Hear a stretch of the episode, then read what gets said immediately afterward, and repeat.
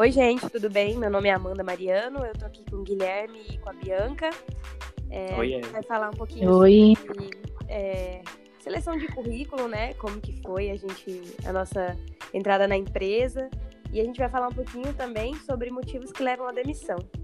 Começando com a parte dos currículos, Guilherme, você trabalha nessa área, né? Conta pra gente como que funciona. Eu trabalho na parte da RH, mais especificamente na gestão de pessoas. Então, constantemente eu estou lidando com, com preenchimento de ficha, de demissão, contratação, esse tipo de coisa. E a gente segue alguns passos antes de admitir alguém na empresa, né? Uhum. É, a gente espera uh, o gestor ou o responsável pedir que a gente abra vaga para tal função. Depois, a nossa função é divulgar essa vaga, receber os currículos, né? A gente analisa eles. Aí a gente começa a recrutar, que é separar os que têm mais potencial, os que têm menos potencial, que se adequam ao perfil, né? Uhum. Depois a gente seleciona e aprova alguns. E aí a gente liga para eles, entra em contato e acontece a entrevista. Ah, entendi. É, Bianca, fala pra gente como que foi esse processo, né? Eu vou falar um pouquinho também como que foi. Conta pra gente como que foi a entrada na empresa, enviar o currículo. Então, é, para mim poder entrar aqui, eu fui indicada pelo meu pai na própria empresa. Ele trabalha aqui e aí eu trabalho com ele, com meu pai junto. E aí, tipo, a minha prima, ela, tipo, sabia que eu tava procurando um emprego, né? E aqui tava procurando algum menor aprendiz. E aí, como na época eu tinha 16 anos mais ou menos, e aí, tipo, eu ia fazer aniversário, só que, tipo, eles ainda não estavam chamando por eu ser muito nova.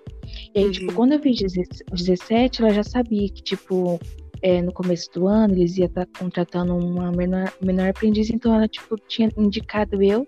Só que aí, tipo, eles me ligaram, pediram pra mim estar tá trazendo o currículo, né, certinho. E aí, tipo, eu ainda não estava selecionada, só para eles olhar o currículo para ver se aí ia chamar para entrevista, né? E aí, tipo, demorou um tempinho, né? Eles é, recolheram todos os currículos, né, de outras pessoas. E aí me ligaram, né, se eu poderia estar num determinado dia e no horário para poder fazer a seleção dos currículos para ver quem que ia estar na vaga, né? Aí, Entendi. tipo, eu cheguei no dia, né? Tinha duas pessoas na minha frente, eu já fiquei desesperada, porque eu falei assim, meu Deus, eu não vou conseguir. Olha essas pessoas, né? Tipo, as pessoas tudo. Já dá um nervoso, né? Aham, uhum, já tudo preparada já. E eu fiquei, tipo assim, eu não vou conseguir. Eu até falei assim, pai, eu acho que eu nem vou fazer, né? Meu pai tava do meu lado, ele falou assim, não, fica tranquilo, é só algumas perguntas, você vai, vai ver que é tranquilo. Eu falei assim, não, pai, mas olha aquelas, aquelas mulheres lá na minha frente, olha a cara de inteligente delas. Fui a primeira a ser chamada, mesmo com as meninas da frente, né? Porque eles foram, eles chamaram por idade, né? Das mais novas para as mais velhas. e aí, tipo, eu cheguei lá, né? Eu fiquei, tipo, gelada, né? Porque a minha prima tava junto na sala. Eu falei assim, meu Deus, a minha prima aqui, se eu falar alguma coisa errada, alguma mentira, ela vai falar assim, você tá mentindo, eu te conheço. Aí tava o gerente daqui, não foi nenhum chefe, né? Porque o chefe é lá de São Paulo, então ele sempre fica lá. E aí, tipo, foi bem tranquilo. Ele perguntou do meu cotidiano, né? O que eu gostava de fazer, se eu cozinhava, e essas coisas bem simples. Uhum. E aí, tipo, foi uns 15 minutos dentro da sala, e quando eu saí, eu quase desmaiei, na verdade, porque, tipo, eu achei que ia ser um bicho de sete cabeças, mas foi bem tranquilo. Na verdade, depois eu... a gente descobre que não é tudo isso, né? A gente fica sim, mesmo sim. imediato. É... Exatamente, porque a gente cria, né, um, uma ilusão na nossa cabeça, sim. tipo assim, ai meu Deus, eu já vou lá sem. É eles não vão gostar de mim. Né? É verdade. Isso. É, e, e, assim, eu fiquei mais nervosa porque foi a minha primeira entrevista de emprego da vida inteira. Então, tipo, eu falei assim, misericórdia, se eu não conseguir agora, eu não vou conseguir depois. Então, por isso que eu criei, tipo, totalmente um, uma coisa que não existe, né, na minha cabeça. Uhum. Eu acho que para mim a parte difícil foi depois da entrevista. Quando ela me ligou falando que eu tinha sido aprovado, eu fiquei pensando, meu Deus, eu não posso ser demitido. E agora? Eu acho que desde, de, exatamente, desde o primeiro dia eu pensava, gente, eu não posso ser demitido.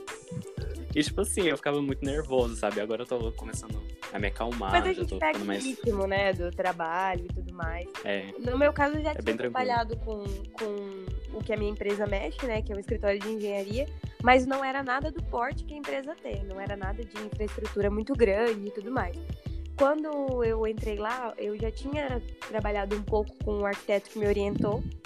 e a gente conversou, ele trocou ideia comigo, falou que tava tudo bem. É, mas eu fiquei mais tranquila porque eu já estava um pouco situada, né? Que não foi a mesma situação da Bianca, por exemplo, que foi o primeiro emprego dela, então a gente claramente fica mais nervoso, né? Na primeira experiência. Sim, mas sim. É, pelo tamanho da empresa, por ser muito grande, eu fiquei bem nervosa. Mas deu tudo certo. Ele me orientou deu. Estamos aí. Me forte, todos nós.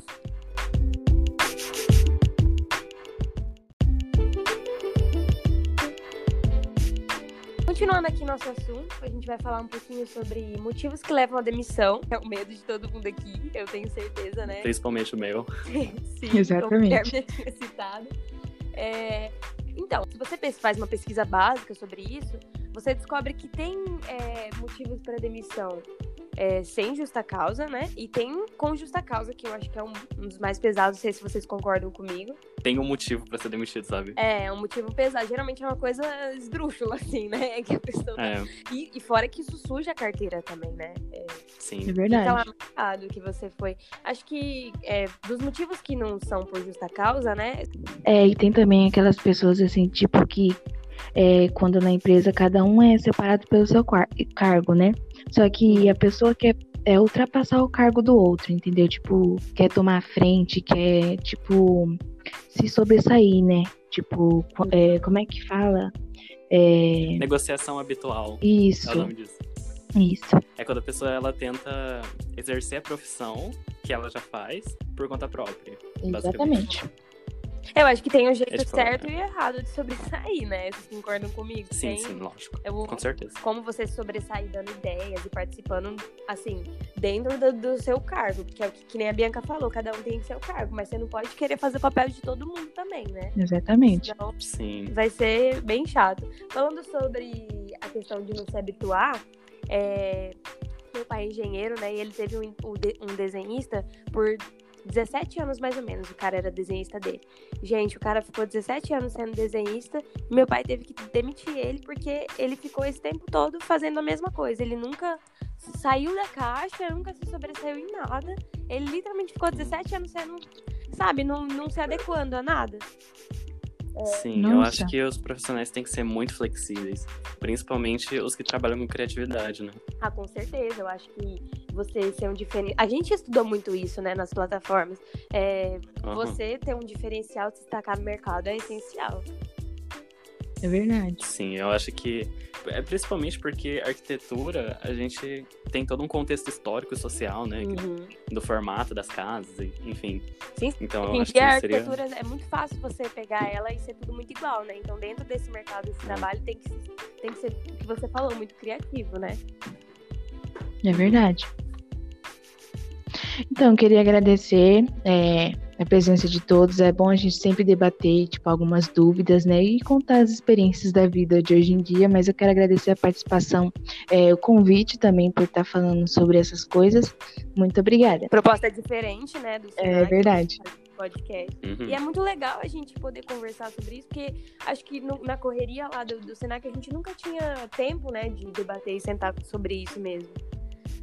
A gente mesmo. É verdade e a gente debate. É um bom jeito de, de se ocupar na quarentena. É verdade.